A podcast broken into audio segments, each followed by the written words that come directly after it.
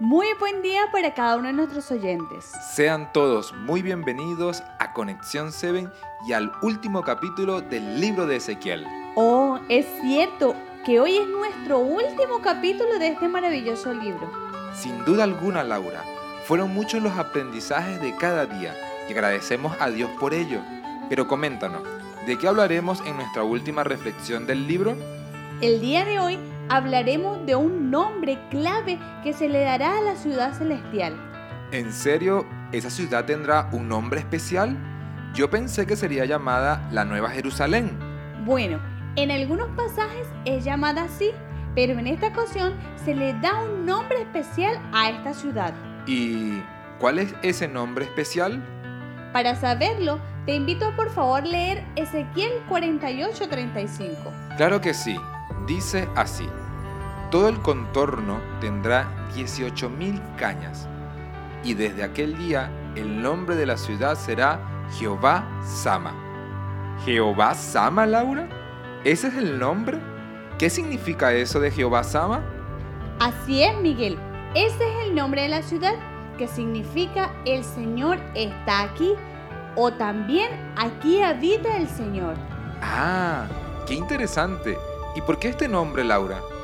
No sé si recuerda que veníamos hablando de construcción. Sí, claro que lo recuerdo. Bueno, en este capítulo se nos habla de las medidas de la ciudad, de sus puertas y de muchas cosas. Por eso, ese nombre representa que Dios estaría con ellos. ¿Y qué podemos aprender de esto, Laura? El aprendizaje es que Dios siempre ha tenido la intención de morar en medio de nosotros. Esta ciudad escrita con ese nombre será la nueva Jerusalén del cielo, donde Dios morará en medio de nosotros. Amén. Esto quiere decir que este capítulo es como un capítulo de esperanza de las promesas del futuro. Exacto. La intención de Dios es que esto tuviera un cumplimiento en la tierra, pero por la desobediencia y la idolatría no pudo ser así.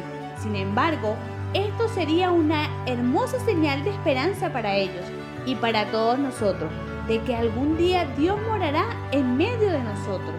Qué lindo es nuestro Dios. Siempre se preocupa por cada uno de sus hijos. Sí, Miguel. El llamado de Dios es a cada día buscar del amor de Él y mantener sus esperanzas vivas para cuando Cristo venga por segunda vez, estemos preparados para ir con Él. De esta forma, Miguel, y queridos oyentes, para agradecer por todo lo que el Señor nos enseñó en este libro, los invitamos a orar. Querido y maravilloso Dios, una vez más damos gracias por todas las bendiciones que nos regalaste con el libro de Ezequiel. Aunque es un libro muy poco estudiado, tienes grandes enseñanzas en la cual nos diste fortaleza y esperanza. Te pedimos que nos ayudes todos los días a permanecer perseverantes en el estudio de la palabra y a enseñar a otros cada día. Gracias por tu gran amor. En Cristo Jesús te lo pedimos todo. Amén. Amén.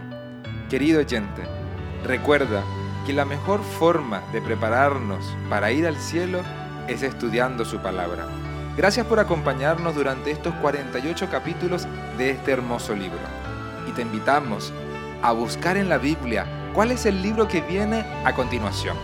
Por eso, para descubrirlo, te invitamos para el día de mañana a un nuevo podcast de Conexión 7. Dios te bendiga.